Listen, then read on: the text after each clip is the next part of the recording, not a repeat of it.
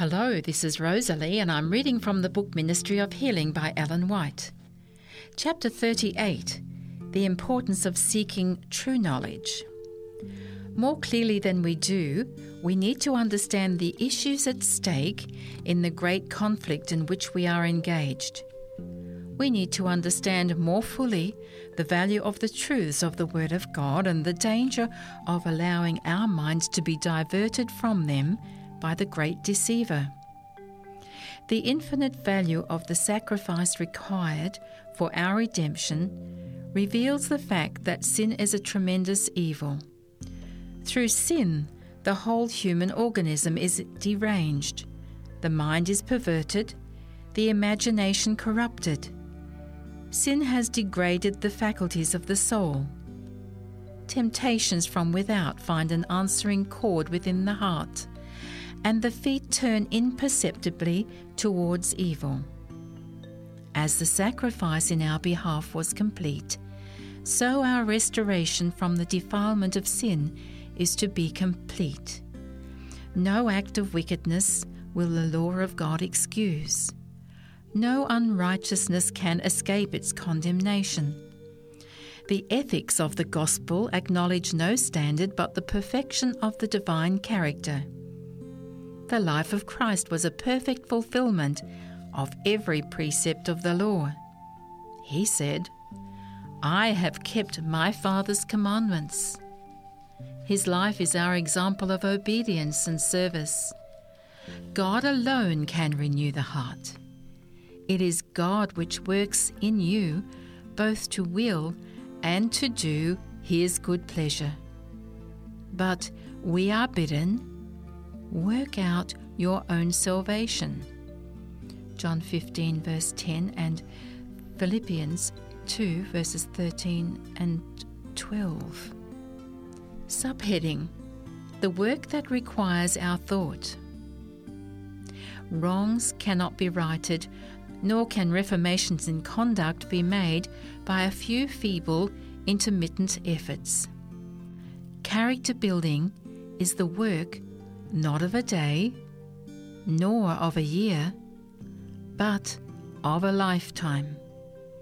The struggle for conquest over self, for holiness and heaven, is a lifelong struggle. Without continual effort and constant activity, there can be no advancement in the divine life, no attainment of the victor's crown.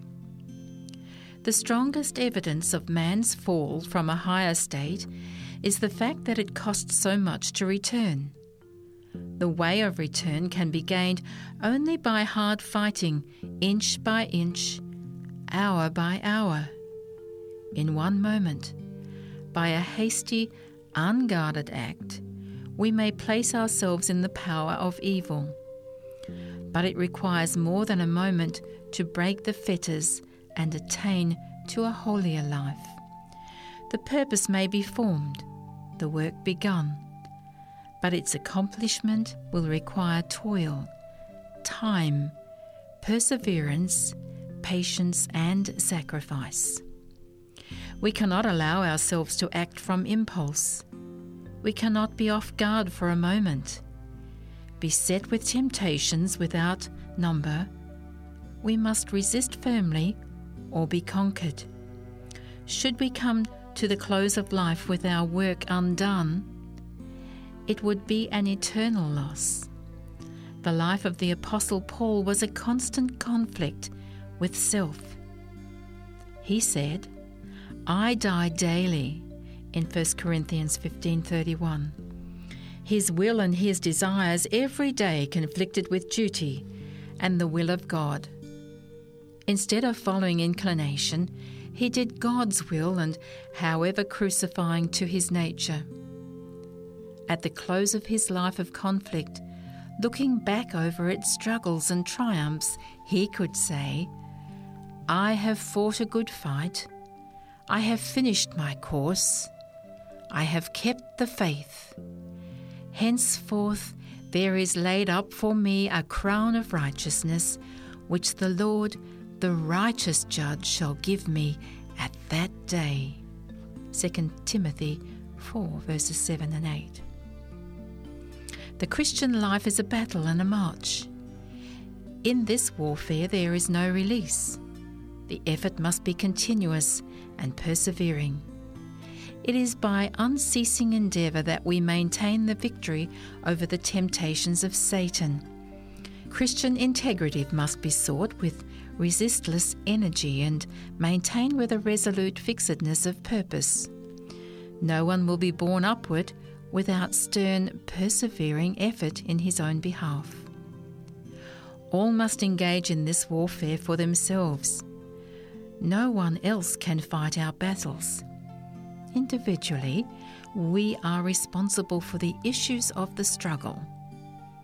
Though Noah, Job, and Daniel were in the land, they could deliver neither son nor daughter by their righteousness.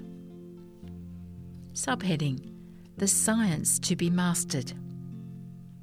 There is a science of Christianity to be mastered, a science as much deeper, broader, higher than any human science, as the heavens are higher than the earth. The mind is to be disciplined, educated, trained, for we are to do service for God in ways that are not in harmony with inborn inclination. Hereditary and cultivated tendencies to evil must be overcome. Often, the education and training of a lifetime must be discarded, that one may become a learner in the school of Christ. Our hearts must be educated to become steadfast in God. We are to form habits of thought that will enable us to resist temptation. We must learn to look upward, the principles of the Word of God, principles that are as high as heaven and that compass eternity. We are to understand in their bearing upon our daily life. Every act, every word, every thought is to be in accord with these principles. All must be brought into harmony with and subject to Christ. The precious graces of the Holy Spirit are not developed in a moment. Courage, fortitude, meekness, faith, unwavering trust in God's power to save are acquired by the experience of years, by a life of holy endeavour and firm adherence to the right, the children of God are to seal their destiny. Subheading No time to lose. We have no time to lose.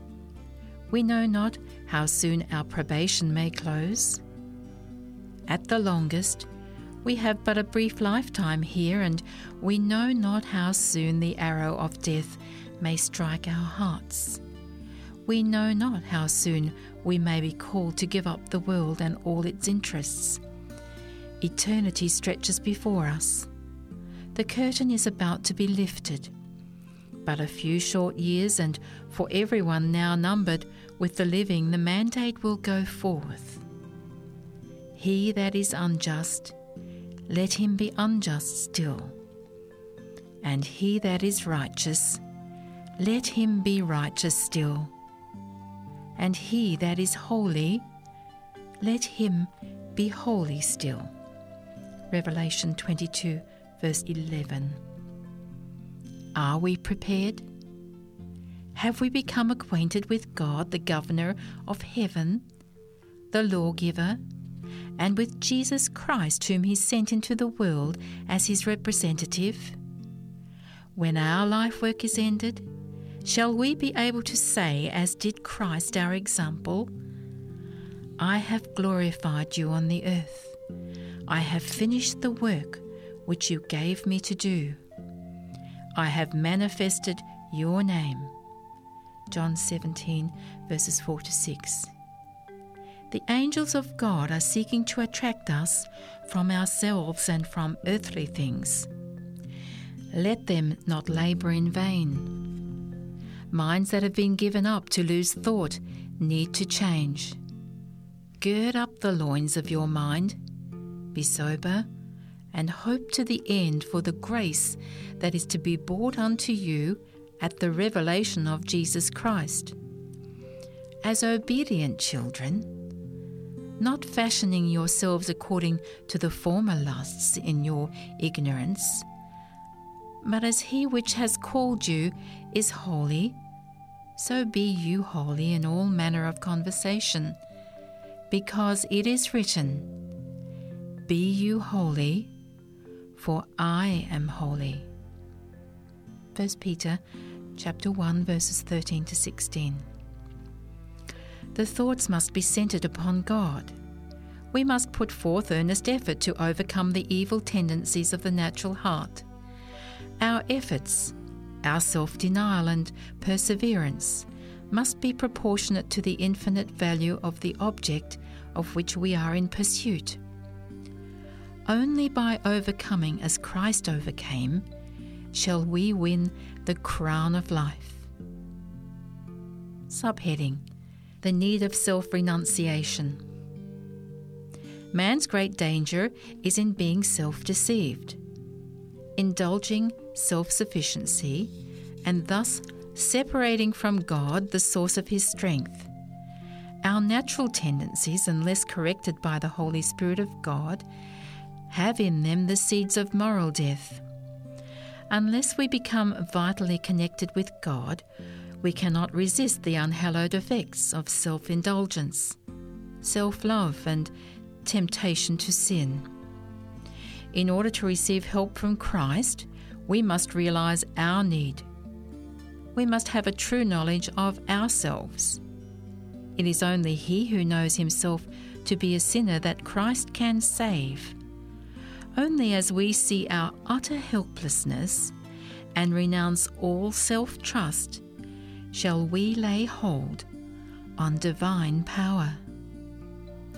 It is not only at the beginning of the Christian life that this renunciation of self is to be made. At every advanced step heavenward, it is to be renewed. All our good works are dependent on a power outside of ourselves. Therefore, there needs to be a continual reaching out of the heart after God, a constant, earnest confession of sin, and humbling of the soul before Him. Perils surround us, and we are safe only as we feel our weakness and cling with the grasp of faith to our mighty deliverer. Subheading Christ the fountainhead of true knowledge. We must turn away from a thousand topics that invite attention. There are matters that consume time and arouse inquiry, but end in nothing. The highest interest demands the close attention and energy that are so often given to comparatively insignificant things. Accepting new theories does not in itself bring new life to the soul. Even an acquaintance with facts and theories important in themselves is of little value unless put to a practical use. We need to feel our responsibility to give our souls food that will nourish and stimulate spiritual life. Incline your ear unto wisdom. Apply your heart to understanding. Seek her as silver. Seek for her as for hid treasures. Then shall you understand the fear of Jehovah, and find the knowledge of God. Then shall you understand righteousness and justice, and equity, yes, every good path. For wisdom shall enter into your heart, and knowledge shall be pleasant to your soul. Discretion shall watch over you, understanding shall keep you. Wisdom is a tree of life to them that lay hold upon her. And happy is every one that retains her. This is from Proverbs 2, verses 2 to 11, and then Proverbs 3, verse 18. The question for us to study is what is truth? The truth that is to be cherished, loved, honoured, and obeyed The devotees of science have been defeated and disheartened in their efforts to find out God. What they need to inquire at this time is what is the truth that will enable us to win the salvation of our souls? What think you of Christ? This is the all important question. Do you receive him as a personal Saviour? To all who receive him, he gives power to become sons of God. Christ revealed God to his disciples in a way that performed in their hearts a special work, such as he desires to do in our hearts. There are many who, in dwelling too largely upon theory, have lost sight of the living power of the Saviour's example. They have lost sight of him as the humble, self denying worker. What they need is to behold Jesus. Daily, we need the fresh revealing of his presence.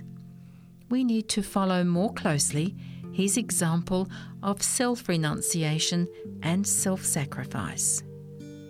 We need the experience that Paul had when he wrote, I am crucified with Christ. Nevertheless, I live, yet not I, but Christ lives in me. And the life which I now live in the flesh, I live by the faith of the Son of God who loved me and gave himself for me. Galatians 2:20 The knowledge of God and of Jesus Christ expressed in character is an exaltation above everything else that is esteemed on earth or in heaven. It is the very highest education. It is the key that opens the portals of the heavenly city. This knowledge, it is God's purpose that all who put on Christ will possess.